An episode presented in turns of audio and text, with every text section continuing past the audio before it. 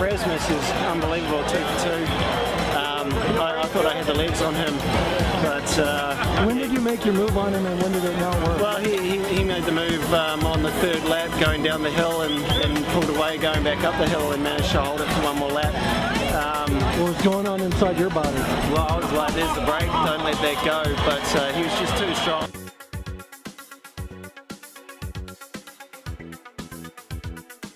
Rasmus, øh, det er ikke nogen hemmelighed, at du lige øh, har haft fødselsdag, og, t- og tillykke med det i øvrigt. Øh, stopper man med at sig carbon, når man er blevet øh, over 40? Ja, tak skal du have, Lasse. Øh, jeg gør i hvert fald. Øh, jeg, jeg vil sige, det, det, er, det er en del år siden, jeg har ønsket mig det, fordi der var jo en lang periode, hvor jeg fik den slags øh, smidt i nakken, heldigvis. Øh, faktisk, jeg er utrolig dårlig til sådan noget med fødselsdag og jul og sådan noget. Øh, jeg ønsker mig sgu ikke rigtig noget. Hvis der er noget, jeg har brug for, så, så plejer jeg gerne at købe det, øh, når jeg står og mangler det, i stedet for at skrive det på en eller anden ønskeseddel til, til langt senere. Så øh, jeg, fik, øh, jeg fik nogle ting, jeg blev rigtig glad for. Jeg fik nogle, øh, nogle øh, undertrøjer til at have ind under mine skjorter på arbejde, og så fik jeg øh, sådan et, et flot skilt, vi kan sætte på vores øh, postkasse, hvor også nu vores sidste barn, Esther, er, er med på. Så øh, det var meget anvendeligt, øh, men knap så, så triorienteret. Fantastisk. Man ved, når man begynder at ønske sig undertøj, så ved man, at man er ved at være oppe i årene, men, det, men øh, sådan er det, vi så forskellige. Jo, men altså, jeg, jeg, jeg bliver jo ældre, og det, øh, det står jeg gerne ved. Det er, det er jeg meget, meget øh, afbalanceret med, faktisk.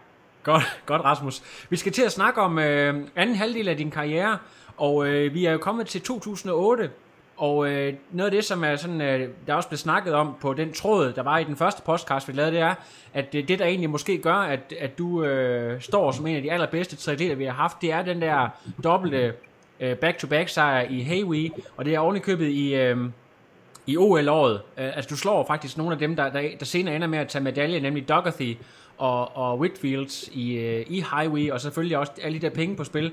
Kan du lige prøve at tage os igennem den der konkurrence der, øh, hvor vildt det egentlig var? Jamen, det var, det var jo ret sindssygt, at, øh, at jeg kom tilbage til samme sted, som jeg havde vundet året før.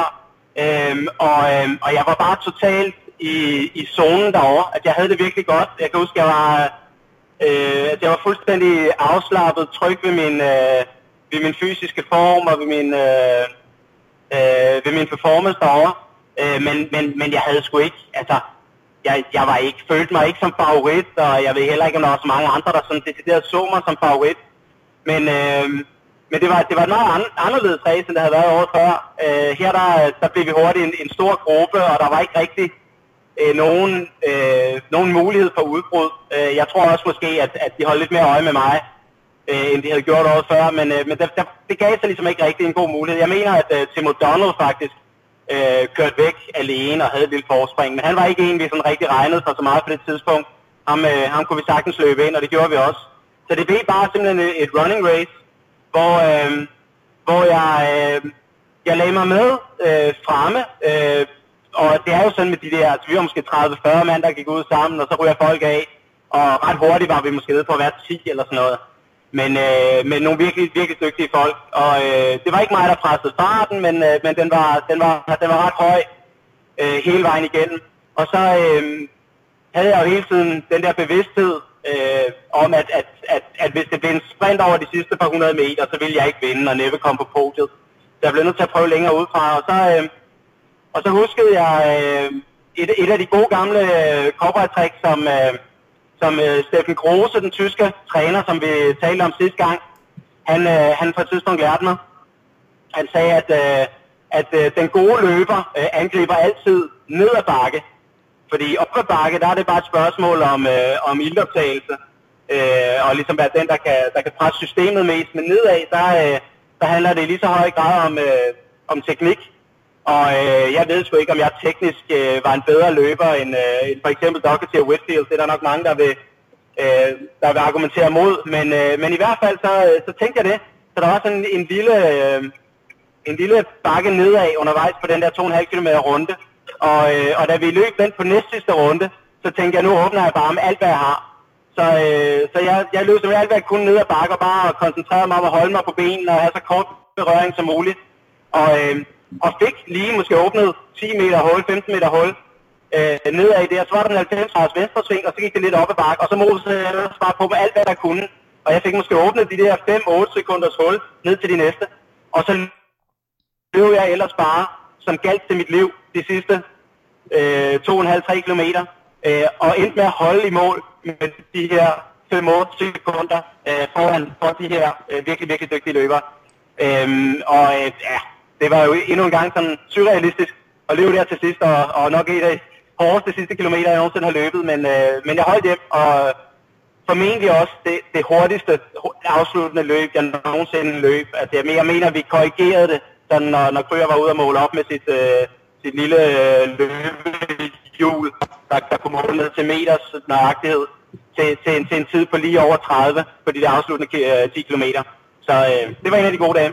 Det, er, det var helt fantastisk. Men så var det også øh, ikke desto mindre ærgerligt, at du øh, et par måneder senere ved, øh, ved OL øh, måtte nøjes med den der 8. plads. Øh, sådan, hvad, når du kigger tilbage, hvad, hvad, øh, hvad gik der her galt, han har sagt? Øh, kan du sådan øh, huske konkurrencen? Var, var, det, var det noget taktisk, eller, eller havde du bare ikke dagen, eller hvordan øh, i Beijing? Der var, der var faktorer, altså et par dage før, øh, jeg kan huske det, altså sådan hvor jeg havde, du ved, altså jeg vågnede om morgenen og bare følte mig skidt tilpas.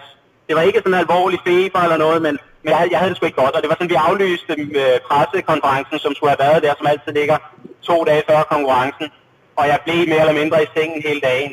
Og så næste dag, der havde jeg det egentlig okay igen, og på, på konkurrencedagen, der vil jeg ikke sige, at jeg var, jeg var plaget af det, men måske har det lige taget toppen af præstationen på en eller anden måde.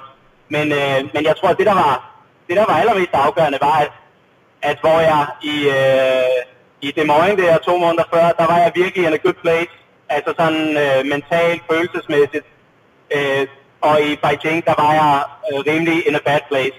Øh, det, vi havde været væk fra en hel måned, tror jeg, da vi kom til konkurrencedagen og været i Korea først, et eller andet rimelig sløjt sted. Jeg har aldrig været særlig vild med at være i Asien, øh, og, øh, og har aldrig sådan befundet mig super godt, øh, og, øh, og jeg, jeg, jeg, jeg, jeg, jeg, havde, jeg, jeg var ikke helt, hvor, øh, hvor jeg skulle være. Øh, jeg havde det svært på hjemmefronten. Det var svært at være væk så længe hjemmefra. Jeg kunne mærke, at Anita og ungerne, de, de havde det hårdt derhjemme uden mig. Og, øh, øh, og alt, alt det påvirkede nok øh, og, og tog lidt af, af toppen. Øh, fordi altså, jeg, jeg leverede jo en god præstation. Altså, det var det var dårligt at blive, blive 8 til et OL. Øh, og jeg var jo med frem, jeg tror med 4 km til mål eller sådan noget, der var jeg frem og ligge i føring af den der gruppe. Øh, jeg endte med at slå øh, Alistair Brown lige, som prøvede fuldstændig vildt igen året efter, og, og så videre. Så det var ikke, det var ikke nogen dårlig præstation, men jeg havde selvfølgelig håbet på mere. Ja, så jeg er nødt til at lige høre dig. Jan Frodeno, han er jo sådan øh, øh, kæmpe stjerne i dag, øh, og det var jo hans sådan gennembrudsræs. Øh, havde du set den komme, eller var det en lige så stor overraskelse for dig, at han ligesom endte med at vinde den der? Ja, det var en ret stor overraskelse. Han var ikke en, øh, der havde... Altså, han havde ikke slået mig sådan flere gange tidligere. Han havde, han havde slået mig blandt andet det EM i København året før, kan jeg huske, men han var sådan en, jeg havde slået alle andre gange, og jeg normalt ville, ville have regnet med at slå to eller også, så det var en overraskelse. Men, øh, men at ellers de andre, der var deroppe, Whitfield, Doherty, Gomez og så videre, det var jo folk, som, som vi vidste ville være deroppe og kæmpe medaljer. Ja, fantastisk. Og så, øh, hvad hedder det, da du var færdig her, øh, der var der jo meget spekulation omkring det der med, om du ville tage fire år mere, måske lige prøve øh, lang distance et par år, og så gå tilbage. Hvordan var du, var du selv afklaret på, at nu skulle det være lang distance, eller, eller var du selv sådan lidt splittet der, da, da, efter OL? Ja, det var faktisk en, det var en ret øh, øh, en svær periode, eller i hvert fald en, en overvejelsesperiode, hvor jeg fik tænkt, tænkt hele karrieren og hele setupet rigtig meget igennem. Øh, som jeg sagde, så havde det været en virkelig svær periode, rent personligt, familiemæssigt.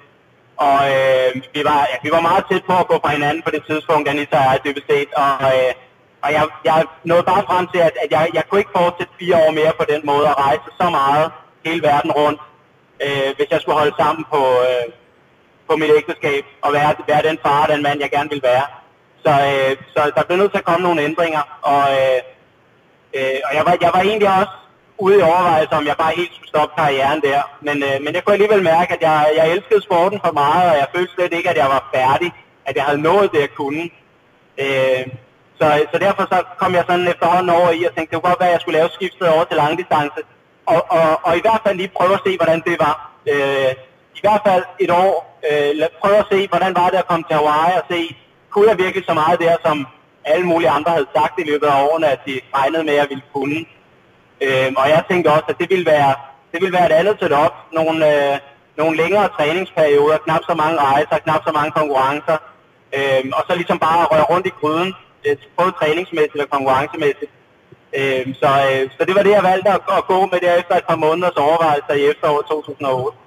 Fedt. Og så, øh, så er det jo lidt ironisk, at du lige fortalte mig før, at du ikke du har aldrig været så vild med Asien, fordi din, øh, din kone kval ender jo faktisk med at blive i Kina i øh, måske nok det varmeste Ironman-race, der har nogensinde været afviklet i dato. Du må lige fortælle om, du vinder meget, meget overlegent, men du ender med at gå den hjem i, i 3.30 eller sådan noget. Prøv lige at fortælle om den oplevelse.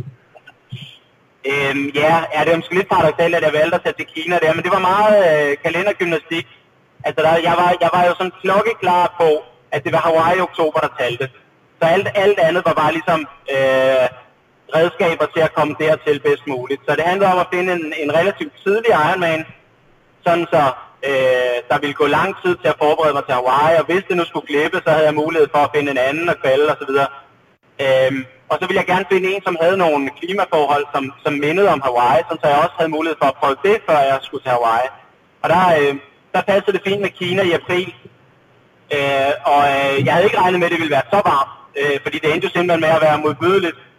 Øh, men, men vi havde lagt en plan om, at jeg skulle svømme, og jeg skulle cykle fuldstændig, som jeg ville gøre, øh, hvis det var på Hawaii, og sådan under sådan relativt menneskelige forhold. Så det vil sige, at jeg svømmede jo bare alt, hvad jeg kunne. ikke så stort forspring, jeg kunne. Jeg var klart op foran nummer to. Kørte bare alene på cyklen. Og holdt bare mine 280 watt, øh, 40 km i timen øh, og, og, og kom rundt på, øh, på 4 timer og 30 ret præcis på cyklingen. Øh, og jeg kunne godt mærke sådan på den sidste del af cyklingen, at, at øh, varmen den begyndte at slå lidt. Men jeg tænkte, jeg, jeg holder det her hele vejen igen og ser, hvad jeg kan. Ude på løbet, der, øh, der prøvede jeg også bare at løbe afsted. Fordi det er, ja hvad var det, 4 minutter, 4-10 fart eller sådan noget. Øh, men når temperaturen den på det tidspunkt havde bevæget sig op på de 40 grader i skyggen, og vi løb altså i direkte eksponeret sol, så, øh, så begyndte jeg at, og, øh, at holde hårdt. Øh, men jeg løb første halvmarathon på omkring 1.30, så vidt jeg husker. Og så, øh, og så begyndte jeg at slå derefter. Og, og efter 30, der gjorde det rigtig, rigtig nat. Og jeg måtte stoppe flere gange med kramper og så videre. Fra 35 til 40, der gik jeg decideret 5 km. Og jeg, øh, jeg, jeg, jeg kalkulerede, om jeg kunne vinde stadigvæk. Men jeg, var, jeg tror, jeg var 45 minutter foran nummer 2 øh, efter 30 km eller sådan noget jeg, jeg kunne godt regne mig frem til, at det kan jeg ikke miste, selvom jeg går hele vejen. Så jeg tænkte, jeg går bare, og jeg at jeg skal hive den hjem, så jeg både vinder sejren selvfølgelig, og får min Hawaii-kval, der skulle jeg blive top 2. Øh, og, øh, og så de sidste par kilometer, fordi der skulle man løbe sådan helt inde centralt i byen, hvor der var rigtig mange mennesker og så videre. Så tænkte jeg, jeg bliver simpelthen nødt til at prøve, om jeg kan lave noget, der bare ligner løb her. Så det blev sådan noget humpen de sidste par kilometer. Det var bestemt ikke smukt, øh, men, øh, men jeg fik der sejren og vandt stadigvæk med en halv time, tror jeg, foran nummer to, fordi de andre, de led også. Jeg tror, det var, det men jeg fik, Chris... jeg fik når jeg fik nogle vigtige øh, lærepenge med. Ja, jeg tror, det var Chris McDonald. Jeg har hørt også nogle historier om, at han, han stod og gemte sig ind i skyggen, fordi det var så ulideligt, og han turde næsten ikke... Øh, jeg synes, det var så pinligt for ham, at han var nødt til at, at gå igennem, så, så den er rimelig... Øh, hvad hedder sådan noget, ja, det, det, det er et race, man stadigvæk taler om, fordi det var så, jeg tror da også, at det blev flyttet et par år senere, fordi man kunne simpelthen ikke øh, holde et race under de forhold, altså i længden. Ja, altså, det er faktisk meget sjovt med Chris McCormack, fordi han, øh, han var der og kørte den halve samme dag. Øh, og øh, og jeg, altså, jeg, jeg så ham jo flere gange og kommunikerede lidt med ham ude på ruten. Øh, og navnligt, da han var færdig, og jeg var ude på, på min første løbetur. Jeg kan, jeg kan tydeligt huske, at han stod derude og råbte af mig, sæt nu farten ned, du dør, hvis du fortsætter med den der fart. Men, men sådan, til sammenligning, så, så, så cyklede jeg lige så hurtigt. Altså, øh, han, han cyklede også cirka 40 km i timen på den halve, og han løb cirka 1.30 på sin halvmarathon. Øh, så, så sådan, hvis man, kan, hvis man kan vurdere noget ud fra det, så, så var det faktisk en relativt god præstation, jeg lavede. Ja, det må man sige. Og øh, det hele, det var jo sat i, øh, det var jo sat øh, i system til, at du skulle uh, ja, præstere på Hawaii, men så sker der jo det uheldige, jeg ved ikke om det er fem uger før eller sådan noget, at du styrter i træning øh, i Danmark. Og jeg, hvad hedder, der har været sådan lidt øh, forskellige øh, jeg ved ikke, man siger meldinger om, hvad det egentlig var, der skete, om det var hånden, du brækkede, om det bare var et par fingre, men øh, det kan det være, du, du selv lige kan forklare det. Øhm, jamen, det var, det var i træning, og det var helt præcis 16 dage før, før Hawaii. Det var to, to dage før jeg skulle rejse derover, øhm, at jeg, øh, jeg gled på nogle våde træplader ved, ved et vejarbejde, øh, og, øh, og røg ned på siden, uden at der var ret meget drama i det.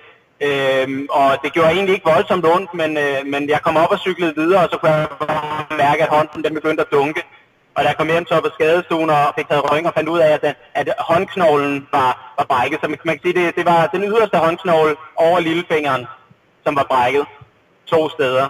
Øhm, og, øh, og, og man kan sige, første, første melding var jo, at det, det kunne man ikke køre Ironman på. Øh, men, øh, men alligevel, så, så var jeg sgu så ukulig, at jeg tænkte, at nu havde jeg arbejdet så hårdt for det her. Øh, og jeg var også så pragmatisk, at jeg tænkte, selv, selv hvis jeg ikke kan komme igennem, så er det sikkert meget, meget smart at komme derover og prøve det øh, i det omfang, jeg nu kan. Øh, og sådan den kommercielle side af mig, den sagde også, at det her det er sgu en meget god historie. Så uanset nærmest, hvor langt jeg kan drive det her derover, så er det en historie, der kan give noget omtale. Øh, og det er jo altid godt i, i sådan en sport, hvor man skal sørge for at sælge sig selv. Så, øh, så jeg prøvede at gøre alt, hvad jeg kunne. Øh, fik en, en del behandling på den. Bare jeg var hos en healer over i Kolding, kan jeg huske, jeg fik anbefalet. Og altså, jeg, jeg prøvede alt simpelthen for at se, kunne jeg gøre et eller andet for at få det der til at, at holde nogenlunde sammen. Øh, og jeg var inde og få den opereret øh, allerede dagen efter. Øh, fik sat en skinne ind, der holdt sammen på det osv. Øh, og så fik vi konstrueret sådan en udvendig, øh, sådan en, ja, også sådan en støtteskinne, som vi satte fast med, med sportstape. Og så var jeg bare i gang.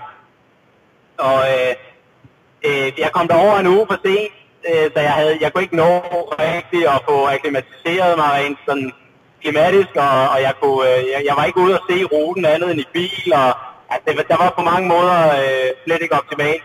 Men, øh, men jeg, jeg prøvede at køre med det, jeg havde, øh, og så gik det sgu meget godt alligevel. Jeg, øh, jeg fulgte fint med rundt på svømning og cykling, og på løbet, der lå jeg også at løbe sammen med, med de forreste, øh, de første 15-20 km, så begyndte jeg at trække fra der, øh, Crowley og, og Rehlert. Øh, jeg løb sammen med Chris McCormack. Øh, Chris Leto, han lå lidt ude foran. Øh, og øh, jeg løb på fjerdepladsen i lang tid, så kom Chris McCormack op og løb lidt, lidt fremme til sidst. Men endte med at blive nummer 5 øh, med 2.55 på løbet. Øh, tror jeg var 7 minutter fra, øh, fra Craig Alexander i mål.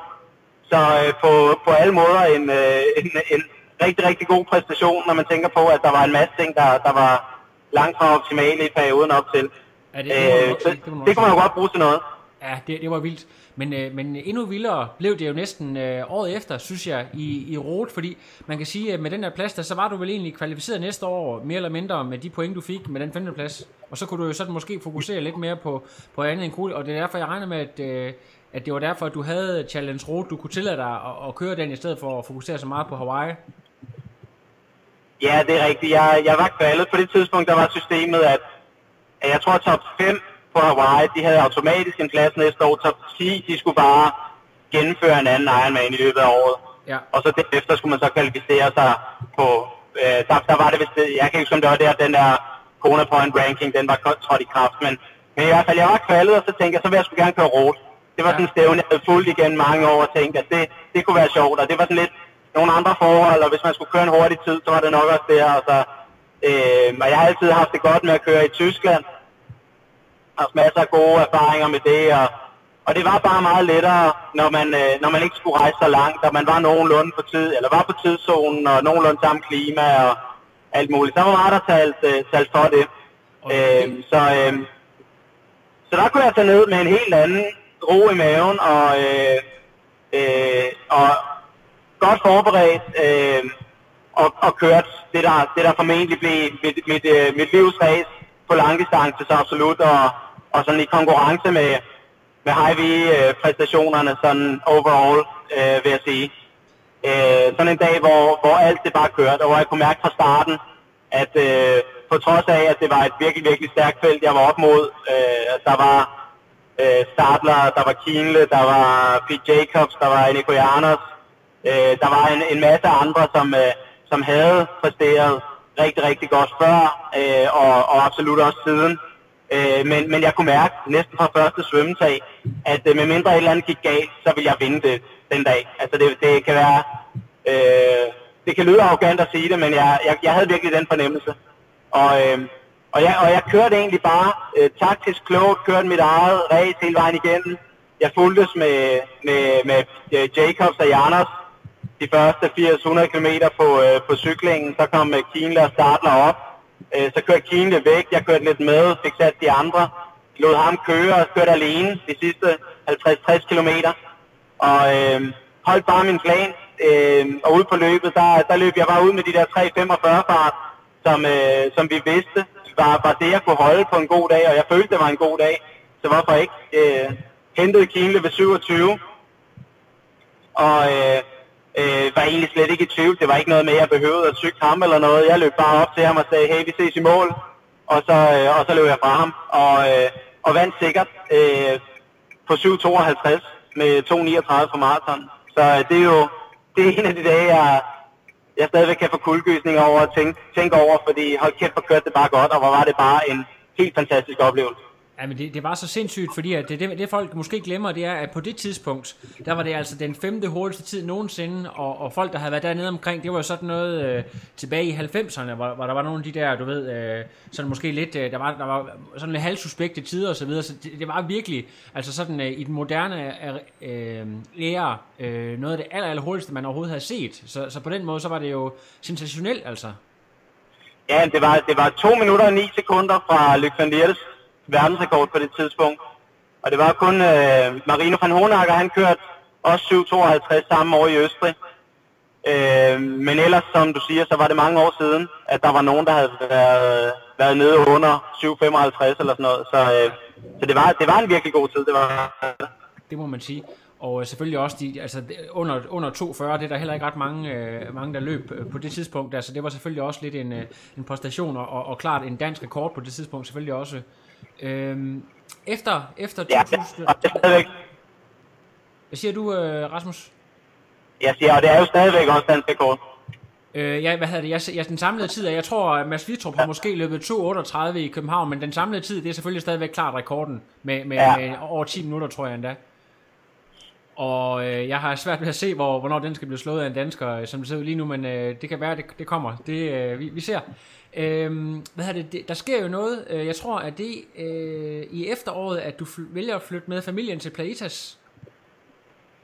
Øhm, ja, altså vi træffede beslutningen om at flytte til Plaitas der i løbet af, øh, af sensommeren og efteråret. Øhm, og det var, øh, det var, det var simpelthen det var en beslutning derud fra, at, øh, at vi kunne se, at, øh, at vi, vi manglede noget som familie, øh, og, øh, og der, var, øh, der var for mange ting, der, der ikke rigtig spillede. Øh, altså ja, det var selvfølgelig også øh, i kraft af, af den succes og de forventninger, der var nu frem mod Hawaii og så videre, så kunne jeg mærke, at, at vi, havde, vi, havde, vi havde behov for at prøve at, at sætte os et, på, på en måde, hvor vi, øh, hvor vi havde lidt mere ro omkring os som familie, og hvor jeg ikke behøvede at, at rejse så meget væk fra familien. Ja. Så, øh, så vi begyndte sådan at, at lægge, lægge i kakkeloven til at flytte til, øh, til Floridas så fik det sat i stand til, at vi skulle rejse derned fra 1. november. Så det var faktisk efter Hawaii, vi flyttede derned. Men, øh, men, øh, men perioden op til Hawaii, den var meget hektisk øh, og bestemt ikke god. Altså, øh, jeg kan jo se sådan her, øh, efter karrieren er sluttet, at, at de gange, hvor jeg præsterede rigtig godt, det var der, hvor jeg var mentalt øh, sådan in a good place. Øh, og det var jeg ikke i den periode. Øh, jeg hvilede ikke mig selv, jeg havde ikke havde ikke ro på. Jeg, jeg, jeg glædede mig ikke oprigtigt til at skulle til Hawaii. Der var alt for meget i klemme. Der var, øh, der var alt for mange øh, bekymringer og sådan frygt for at stejle og alt muligt, der, der tårnede sig op. Øh, så så jeg, jeg var mentalt rigtig sårbar, øh, ja. da jeg nåede til Hawaii. Og ved du hvad, det er lige præcis det, vi lige skal... Fordi at øh, du bliver nummer 23, og det er jo øh, langt, langt under, hvad både du selv og alle andre forventede. Men, men sådan uh, symptomerne på det her stress, det er jo blandt andet, der, der sker noget med dine våddragter, der er noget med, at du bliver svømmet over, som øh, allerede i starten, øh, eller, du, eller du må selv svømme over et surfboard eller sådan noget. Der er i hvert fald en masse små ting, øh, og hvis man er stærk mentalt der, så er det jo ikke sådan noget, sådan, der, man bliver påvirket af, men det gjorde du. Prøv lige at fortælle om, om, om de der ting der, øh, det med våddragten og det der med, med svømmestarten, hvis du kan huske det. Ja, men jeg, jeg tror sådan, hvis man skal, skal se det sådan lidt, lidt billedligt, så øh, sådan, øh, øh, jeg var simpelthen sårbar, øh, og, øh, og hvis, hvis, hvis alt havde gjort fuldstændig efter planen, så tror jeg, jeg kunne have lavet en god præstation. Øh, jeg, jeg, tror ikke, jeg tror ikke, at jeg kunne have vundet Hawaii, måske heller ikke gået på fotet, men jeg, jeg kunne godt have været med deroppe af den dag. Altså, det, det viste al træning og så videre op til.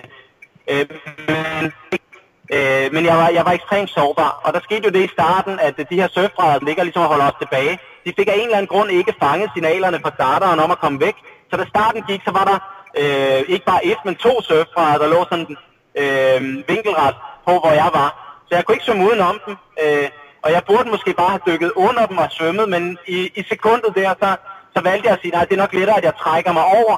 Så jeg trak mig over de to, og, øh, og, og mens jeg gjorde det, så udover at jeg blev stresset over det, så tror jeg faktisk, at jeg fik trykket mit ribben lidt. Det var noget, jeg kunne mærke sådan, i hvert fald da stævnet var slut, da adrenalinen var holdt op med at pumpe, at jeg, at jeg tydeligt havde, havde, havde trykket det.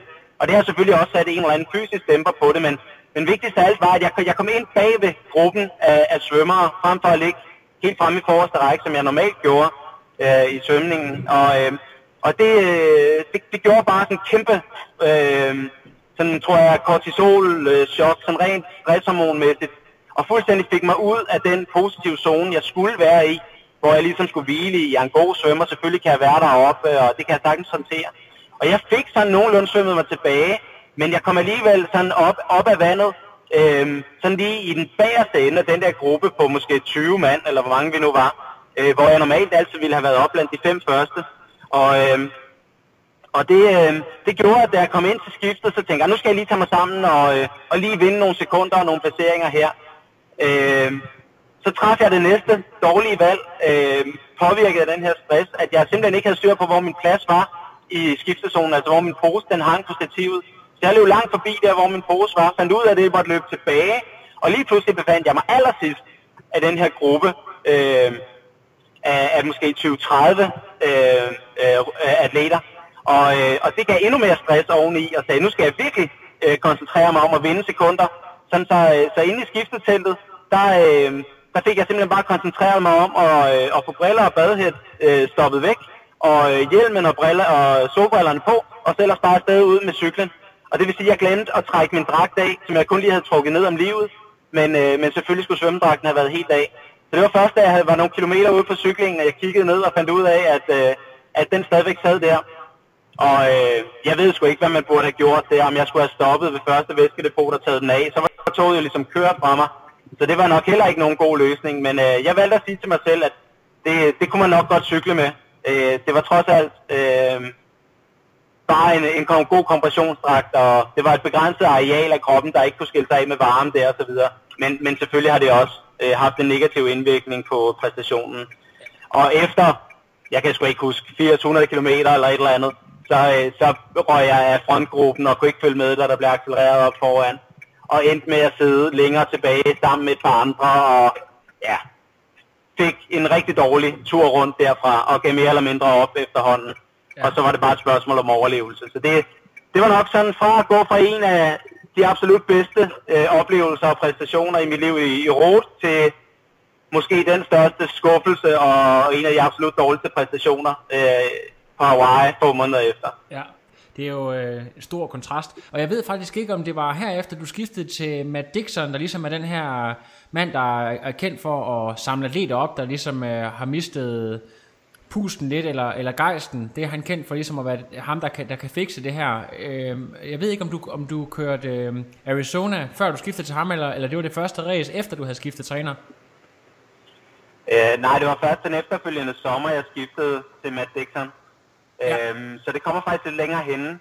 Øh, umiddelbart efter Hawaii og den store skuffelse, der, øh, der flyttede vi så til Plaitas 1. Øh, november, og, øh, og prøvede ligesom at etablere os der, og jeg prøvede samtidig at lige øh, se, om jeg kunne få samlet stumperne og, øh, og køre et ordentligt øh, Ironman Arizona, som vel var, jeg kan ikke huske præcis, men øh, 5-6 uger efter Hawaii, så vidt jeg husker.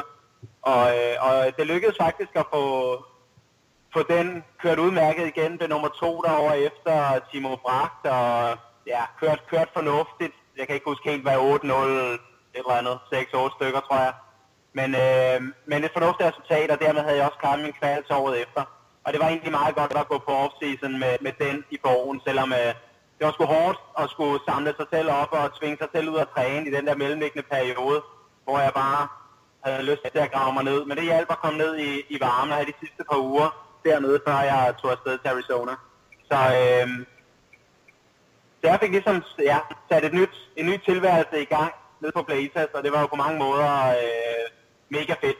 Øh, både træningsmæssigt og have hele vinteren dernede øh, under varme himmelstrøg og, øh, og med nye forsyninger af, af træningsmarkere hver eneste uge. Øh, dels var landsholdet dernede en del af tiden, og så var der jo en masse folk fra andre lande, der, øh, der kom, og, og jeg kunne lave øh, forskellige træning med. Og også mange motionister, som kom og bare var med på nogle af cykelturene og, og så videre. Så det var, det var egentlig øh, en super fed løsning. Kan du øh, sådan lige nævne en eller to, der sådan særligt har gjort indtryk på dig? Måske både enten, hvis det er nogle motionister, eller, eller nogle øh, sådan virkelig verdensklasse elite, du, du nåede at træne med den periode, som du sådan husker? Jamen, altså, jeg, jeg trænede jo rigtig meget med, med de pro-atleter, der kom derned. Altså, jeg har, jeg har heldigvis altid haft en, en, en meget god egenskab til at, øh, at gå godt i spil med, med langt, langt de fleste. Og øh, øh, så, så det, det var der altså, øh, både, både svømning og, og cykling øh, sammen med mange forskellige. Altså, jeg har, har haft måske to udenlandske træningsmarkere, sådan som jeg i særdeleshed har trænet rigtig meget med over årene. Det var Dirk Bokke øh, og, og Marco Albert, som, øh, som jeg også øh, i den periode trænede rigtig meget med på Blazers, så de var nede så de forskellige perioder, men, øh, men derudover også alle mulige andre, Reilert-brødrene og øh, Thomas Hellrigel og flere af de andre øh, tyskere, øh, og så, så, så var det franske landshold, og det italienske, det hollandske landshold, øh, mange af svenskerne og, og så videre, alle mulige forskellige. En meget ung Christian Blumenfeldt øh, havde jeg også fornøjelsen af dernede af et par omgange, og og så var der jo svømmeklubber dernede, svømmelandshold dernede, jeg lige kunne tage nogle svømmetræningspas med. Så var Team Saxo Bank dernede, kunne jeg tage nogle cykelture med dem. Og, altså, så der var alt muligt forskelligt, øh, jeg, jeg sådan kunne, kunne lægge lidt ind. Men, men sådan uden at gå på kompromis med, med mine egne programmer, så var det muligt at, at tilpasse ind øh, sammen med, med nogle af de her folk. Og så, øh, som jeg nævnte, så var der også indimellem motions, øh, måske primært cykelryttere, som, øh, som var dernede, som, som jeg havde med ude på sådan min ugenlige øh, cykeltur, hvor, hvor almindelige gæster kunne tilmelde sig at komme med ud.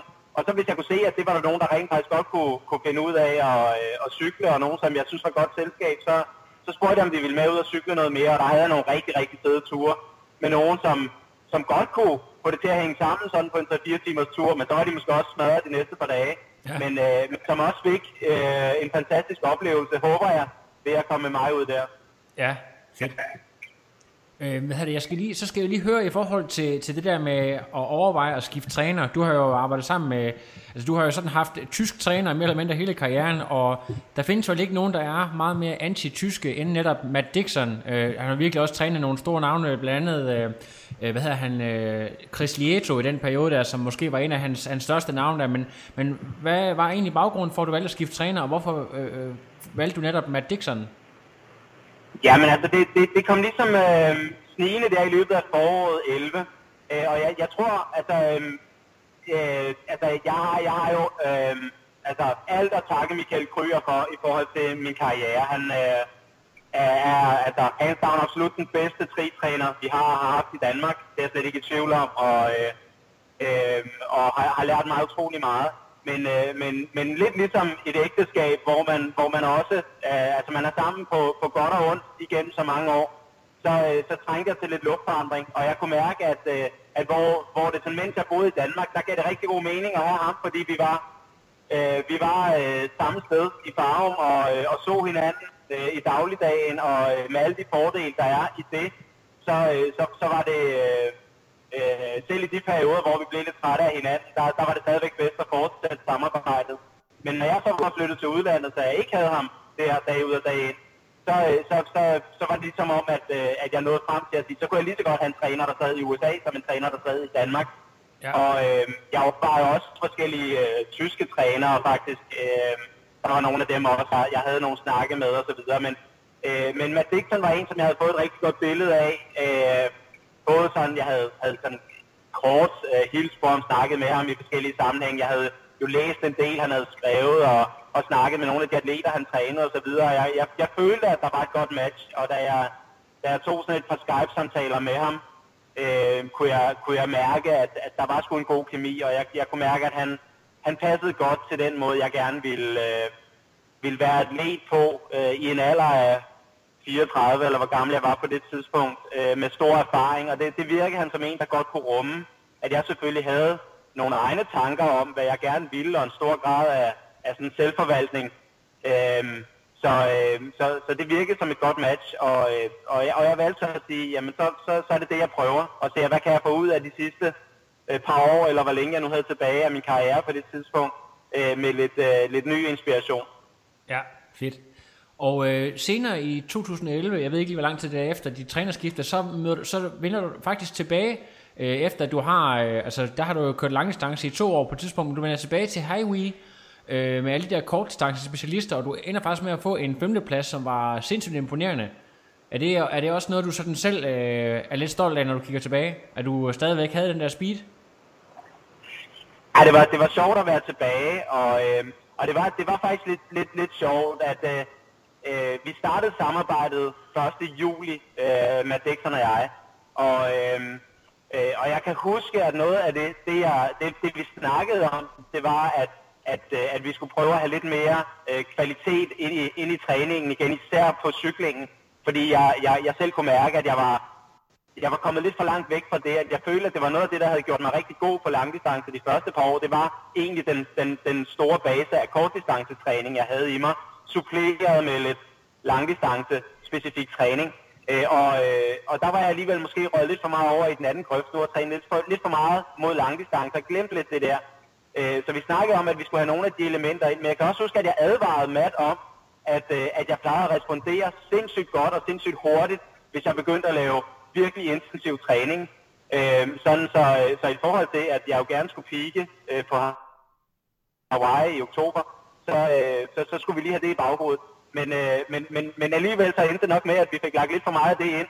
Øh, måske var jeg ikke tydelig nok i min kommunikation. Og det gjorde, at, at der i august måned, hvor jeg, øh, hvor jeg så tog over og kørte øh, High V først, så vidt jeg husker, øh, og så kørte jeg Timberman bagefter, eller også var det omvendt, jeg tror ikke det var omvendt, men Timberman fra 73, som jeg også vandt med en evighed. Altså jeg tror jeg vandt mod 10 minutter eller sådan noget foran den anden.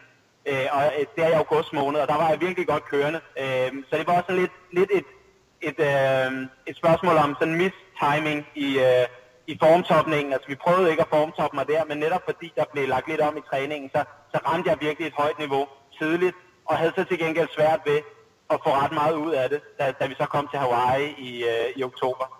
Ja, fordi det, du ender nemlig på en 13. plads, og man kan sige, at det var jo noget bedre end øh, den der øh, 23. plads, jeg ville endte med i året, året før, men, men kunne du egentlig bruge det resultat til noget, eller var det igen en, en meget, meget stor skuffelse i din bog? Jamen, det var en meget stor skuffelse, og, øh, og det, var, altså, det var dybest set en lige så ringe præstation, som det var året før. Øh, jeg ved ikke rigtig hvorfor, men det var som om, at feltet, eller bredden i feltet var meget ringere lige der i 2011.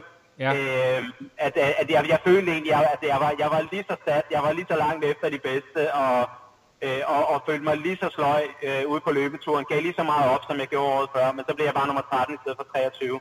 Okay. Øh, altså det var, det var, det var, det var også en, en stor skuffelse. Men der, der, der, der, var det, der var det alligevel som om, at der var det sådan formmæssigt lidt, lidt klare, hvad det var, der var sket. At, øh, at jeg simpelthen havde ramt en form for hurtigt, og så, øh, og så havde jeg svært ved at holde den. det, det er nok nogle af de lærepenge, der kan komme ud af at skifte træner, at man skal lære hinanden lidt at kende, og vide, hvordan man øh, øh, responderer og, på forskellige typer træning. Ja, fedt. Så kigger vi lige lidt frem mod, mod 2012, og øh, der kan jeg huske, øh, der har jeg faktisk måske også været nede og snakke med dig, for jeg var meget på Playtest i den periode der også, det, det før jeg fik børn, der havde jeg tid til at rejse. Og så kan jeg huske, at du, øh, du skulle ned og køre en meget tidlig 73. Jeg tror faktisk, det var måske den tidligste, der var øh, nede i Panama. Og det var noget med, at du øh, selv, om du boede på Plaitas, så var det noget med at have stor trøje på og ind på løbebånd for at varme til og sådan nogle ting der. Men, øh, men det var faktisk ikke det, der var, der var det mest bemærkelsesværdige. Det var netop, at du, du skulle køre mod Lance Armstrong, der havde fået comeback på det tidspunkt der. Og øh, du endte med at, at være manden, der opfandt udtrykket at blive lanced. Øh, fordi jeg, jeg tror, han endte med at blive to år efter Dougherty, og du blev fire. Øh, kunne du, Rasmus, øh, hvis du kigger tilbage, øh, se, at der var noget, som man kalder not normal ved, ved hans øh, performance, øh, eller, eller havde du overhovedet noget forhold til Lance Armstrong i, i den konkurrence? Nej, men det var, det var første gang, jeg mødte ham sådan øh, in person. Og, øh, og umiddelbart så virkede han jo sådan set flink nok, altså han hilste på os andre og så videre, men, men han var jo ligesom på, trods alt på en anden øh, planet, og, og jeg kan huske, vi snakkede meget om det. Det var sådan meget symptomatisk, at, at da der var øh, sådan øh, pressemøde, eller sådan, øh, øh, hvad de kaldte athletes, øh, Q&A og sådan noget, dagen før konkurrencen, der var han selvfølgelig ikke med. Der sad han jo op på sit femstjernede hotel og passede på sig selv, mens, øh, mens øh, Doherty og Cunningham og vi andre, vi var vi sad dernede og snakkede, og snakkede med age og svarede på spørgsmål, og så skrev en masse autografer og alt sådan noget, ikke? Det, det styrer han jo helt udenom, og, og, øh, og på, på race day der, der blev han jo også beskyttet af, af livvagter, og han skulle bestemt ikke øh, øh, gå igennem hele skiftezonen og snakke med pøblen og så videre, så han blev transporteret i minibus fra der, hvor han havde sat sin cykel ind, øh, og øh, ned til svømmestarten, hvor vi andre vi gik. Altså jeg tror, vi skulle gå hele den der 1900 meter strækning ned af, af floden eller søen eller hvad det var, og svømmede ligesom bare i en linje tilbage. Så han, der var sådan lidt særlige forhold omkring ham. Og øh, altså i konkurrencen, der, der kan jeg bare huske, at, øh, altså, at øh, vi fik ham, ham sat en lille smule på svømningen, men det var sgu ikke ret mange sekunder. Jeg tror, det var ikke mere end et minut eller sådan noget. Så han kom jo op til os ude på cyklen, og så sad han med der, ikke? og det var jo et eller andet sted meget fedt, fordi altså, hvor usympatisk han end kan være, og hvor meget jeg øh, øh, har imod alle mulige ting, han har gjort, så var det alligevel øh, et stort navn, og lige pludselig sad man der, så sad vi i et førerfelt på 5, 6, 7 rytter, eller hvad vi var, og sad der, og han var med, og en af os, og så videre. Så lige så rykkede han sammen med, sammen med en anden, og, og fik, fik et hul til os. Øh, men, men, men altså, der var ingen af os, der reelt troede på, at han ville løbe så hurtigt, at, at han kunne holde det hjem. Men øh, det viste sig, at, at de der 2-3 minutter, eller hvor meget forspring det var, de fik, det var altså nok til, at han kunne holde hjem, og han, han holdt jo så øh, hjem på anden plads. Det var kun Doherty, der nåede at, at indhente ham. Ja. Øh, og så, også så efterfølgende, så kom jo så den der store fase, hvor, øh, øh, hvor vi blev kaldt ind til, øh, til dopingkontrol, men øh, top 3 blev ikke kaldt ind. Altså, øh, det havde jo været endnu mere en fase, hvis de havde indkaldt øh, nummer 1, 3, 4, og så øh, random nogle andre. Men der, der var det simpelthen fra nummer 4 og ned efter, der, der blev kaldt ind til dopingkontrol, men ikke top 3. Og det er, at det er den eneste gang i alle mine år i elitesport, jeg har oplevet, at man ikke har taget top 3 ind. Så, kan det godt, så er det fint, at man så tager nogen længere ned i feltet også. Men at undlade top 3, og så lige den dag, hvor han er med, det virker jo så overmåde suspekt og usympatisk, øh, at, at det, det kan man ikke lade være med at, at tænke noget, øh, noget, noget, noget, noget negativt og noget øh, specielt om. Øhm, og, og jeg kan huske, at jeg også... Øh, jeg, jeg, jeg lavede en eller anden tweet, om det, hvor jeg sådan problematiserede den måde at lave øh, dopingkontrol på, øh, uden at nævne ham specielt. Men hvor jeg så fik et, et uh, retweet tilbage fra ham direkte ud til hans mange millioner følgere, hvor, der, hvor han skrev et eller andet med, øh, om jeg satte spørgsmålstegn ved ham og hans præstation eller sådan et eller andet. Og så røg jeg ellers i Lance-dakten, kan jeg godt love jer, med haters fra all over the world, som, øh, som havde en holdning til, til, hvad jeg, øh, hvad jeg bildte mig ind, og, og det ene og det andet. Øh, det var faktisk en, en, øh, en lidt ubehagelig situation at havne i, må jeg sige. Ja. Øh, og, og det gav da en lille smule oprejsning, kan, øh, da, da han så senere blev, blev taget, og, og man ligesom accepterede, at han, øh, øh, at han havde været dopet på det tidspunkt. Ja. Øh, altså selvfølgelig var det noget, vi andre snakkede om, og, og havde ham mistænkt for, men det er svært, altså, altså det er nemt at sige bagefter, at ja, ja, det er klart, at han var dopet, men, men øh, men jeg vil sige, det, den måde han løb på, det overraskede mig meget. Ja. Okay, men altså det er jo også lidt, uh, lidt mærkeligt, at, fordi at, uh, hvad, hvad det, han hedder, uh, uh, hovedchefen for Ironman, som, som var bedste venner med Lance Armstrong, at han stadigvæk har fået lov til at sidde, fordi han må jo ligesom også have været involveret i det her med, at man har sprunget dopetest over og så videre. Ja, den, den del, den blev jo aldrig rigtig taget op. Altså, der, der var ikke noget med, at Ironman de sådan begyndte at kende af og sige, øh, hov, der, der har vi måske gjort lidt i nælderne. Altså, jeg, jeg, jeg, ja, jeg har da stadigvæk en mistanke om, at, øh, at Ironman havde lavet en eller anden gentleman agreement med Lance om, at han ikke skulle testes. Øh, men altså, det er jo bare spekulationer. Ja. Fint nok. Øh, men hvad hedder det, den, den sidste store øh, præstation eller sejr i karrieren, den kommer jo faktisk øh, senere, øh, der, det forår, fordi at øh, det er stadigvæk mens Abu Dhabi, øh, det var en rigtig big deal, der var rigtig, rigtig mange penge på spil.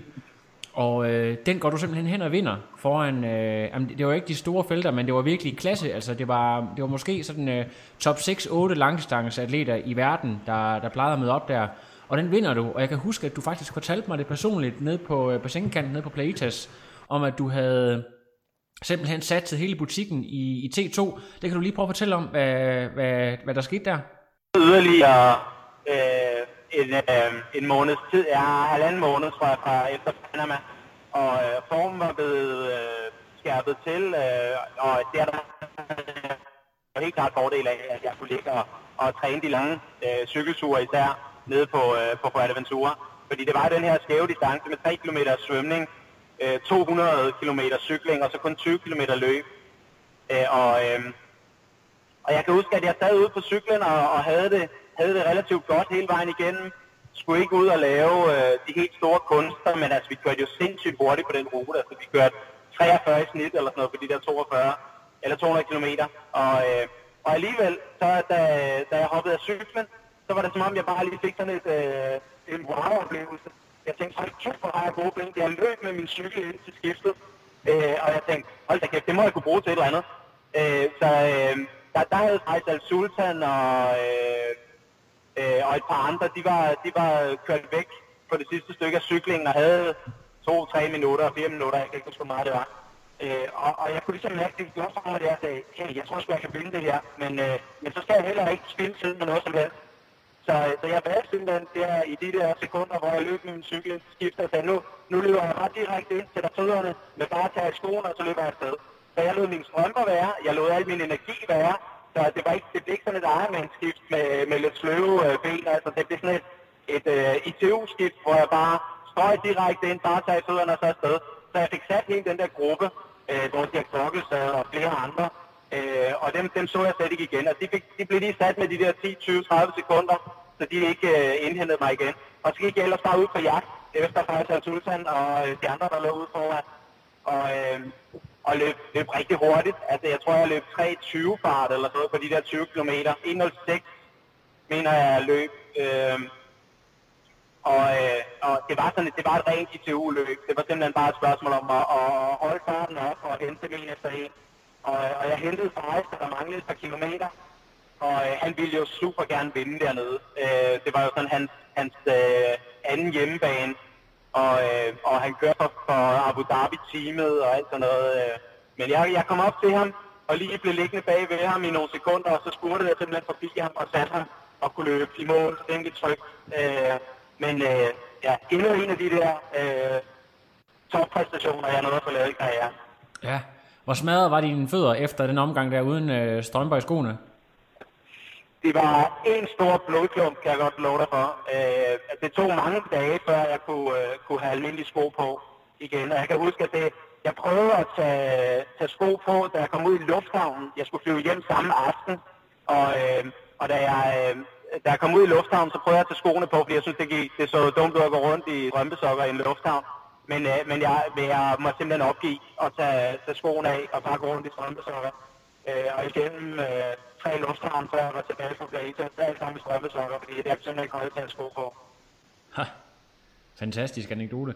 Det er jo øh, det er sådan nogle ting, man gør, hvis man er en ægte professionel, men det er også sikker på, at den der paycheck der, den ligesom kan gå lidt op for, for, den, for den smerte, du oplevede der. Ja, det er rigtigt. Det er jo, det er jo, det er jo en lille smerte, øh, set over et hele liv. Så ja. øh, det, det er sådan, man må tage med. Altså, det, det er der ingen tvivl om. Som eliteatlet, så er der rigtig meget, der kan Og øh, ja, hvis ikke man kan tåle det ind imellem, så, øh, så når man nok ikke helt vej. Nej, præcis. Så, øh, så er det jo faktisk, at øh, du øh, senere det efterår, der annoncerer, at øh, du stopper karrieren, og det har også lidt med, med Abu, Dhabi, Abu Dhabi at gøre, fordi at, øh, det er ligesom om, at øh, det der kick, man burde øh, få, når man vinder de helt store sejre, den var lidt, den var lidt væk og øh, derfor så, øh, vi var mange, der var egentlig var overrasket over, at du stoppede karrieren, men jeg tror egentlig selv, du var ret afklaret. Øh, eller hvordan øh, var det med, med, da du skulle annoncere, at du stoppede? Jamen, jeg, jeg, jeg var faktisk ret afklaret, og jeg, og jeg blev især meget afklaret efter Abu Dhabi. Fordi præcis som du siger, så havde jeg det sådan, at normalt efter de der store præstationer, så kommer man sådan lidt nyt skud energi og tænker, yes, det her, det skal jeg bare fortsætte med længe nu, og få masser af ny motivation. Men, øh, men jeg havde det egentlig sådan, at selvfølgelig var det mega fedt at vinde, og, og det, det er altid fedt at mærke, når, når kroppen bare virker og alt det der. Men, men bagefter var det alligevel sådan lidt en taget fornemmelse, og jeg tænkte, det her, det giver mig sgu ikke nok. Øh, så øh, det var faktisk med til at, at afklare der, at, at jeg ville stoppe efter sæsonen. Og, øh, og det er klart, at det påvirkede også øh, resten af, af, af den sæson, at jeg, at jeg vidste, jeg vidste faktisk allerede der fra foråret, at, at jeg ville, øh, ville stoppe. Øh, det lykkedes mig alligevel at vinde. Øh, jeg vandt Challenge på Fuerteventura, jeg vandt den 73 i Calgary, og øh, altså, havde egentlig nogle gode, øh, nogle gode løb, men, øh, men navnligt da jeg flyttede hjem, eller da vi flyttede hjem fra Caritas om sommeren, og skulle til at etablere os hjemme i Hillerød i vores nybyggede hus, og ungerne startede i skole der, og Anita på arbejde og alt muligt, så, så kunne jeg godt mærke, at gassen var gået af ballonen, og, og det betød ikke nok for mig. Jeg lavede sådan en aftale med, med, med Dixon om, at, at jeg, jeg kørte min træning sådan rimelig selv. Jeg synes ikke engang, der var nogen grund til, at han brugte alt for meget energi på det, fordi jeg kunne sgu ikke rigtig rumme og få trænet det, han øh, gerne ville have, at skulle træne. Og, øh, så, så reelt var han nok gået på pension, det er i hvert fald fra august måned. Men øh, jeg skulle selvfølgelig over til Hawaii, og, og, og jeg timede ligesom min, min øh, annoncering af det til, til lige kort før. Jeg har overvejet meget, om jeg skulle annoncere det længe før, eller om jeg skulle annoncere det øh, øh, først efter Hawaii. Men, øh, men jeg fandt ud af at vurdere, at, øh, at det var smartest at, at gøre lige op til, fordi så, så kunne jeg bedst få det ud af den, den øh, oplevelse derovre, øh, som jeg ville have. Og øh, hvad det, altså det var, den der 22. plads, den afspejler vel også meget, øh, altså det sted, hvor du var mentalt, at det var, øh, at det var, det var, hvad det kunne blive til. Ja, jeg var, jeg var både fysisk og mentalt ikke på et, øh, på et bedre niveau på det tidspunkt. Altså, okay. jeg kan huske, jeg havde nogle træningspas, øh, altså, hvor jeg var ude at cykle øh, altså, her i Nordsjælland, og jeg havde bare slet ikke noget at byde med. Altså, det var, det var virkelig tydeligt, at, øh, at både krop og hoved var, øh, var ligesom stået af. Og, ja. øh, og det, det, det dybest set ingenting at skulle til Hawaii. Øh, så øh, altså, det handlede bare om at få, få lukket karrieren på en ordentlig måde, øh, være ordentlig over for de mennesker rundt omkring mig, der ligesom havde investeret i det. Der var også også en del sponsorer og så videre, som, som, øh, som forventede, øh, at jeg gjorde sæsonen færdig og var på Hawaii. Og sådan, men, men, øh, men jeg havde ikke selv nogen forventninger om, at, øh, at, at det ville gå godt derovre. Man har altid sådan en lille, lille, øh, lille græn af, af, af, af sådan en mirakelhåb om, at der lige er et eller andet, der sker, ikke? et eller andet, der bliver frigjort på dagen. Men, øh, men det skete bare ikke. Øh, og, øh, og det, var, det betød ikke særlig meget for mig, så, så om jeg var blevet nummer 12 eller nummer 22, det, det kom lidt ud på et. Ja. Ved du hvad, Rasmus, jeg er simpelthen så glad for alle de der historier, der er kommet, så øh, den der nye generation at triatleter, de også kan få, øh, få, få din karriere med. Det synes jeg er, er super, super fedt. Men her til sidst, der har jeg lige the million dollar spørgsmål. Det er simpelthen det sidste.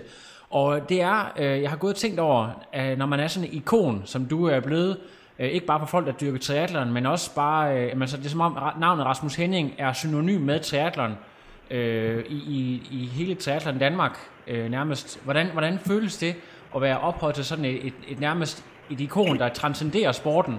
En, en slags Michael Jordan? Du bruger godt nok også de store ord, altså.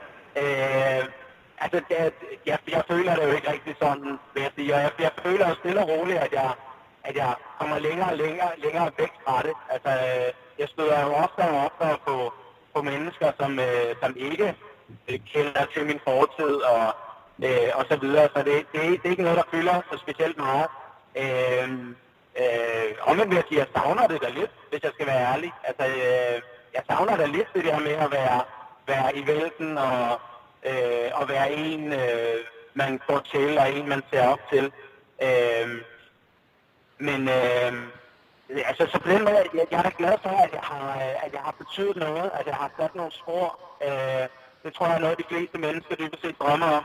Øh, jeg er da rigtig stolt af, at jeg har, øh, at jeg har lavet nogle flotte ting, og at jeg har bidraget til, øh, til mange andre, øh, at de har taget det her op. Øh, specielt øh, selvfølgelig dem, der, der, der satser på eliteplan.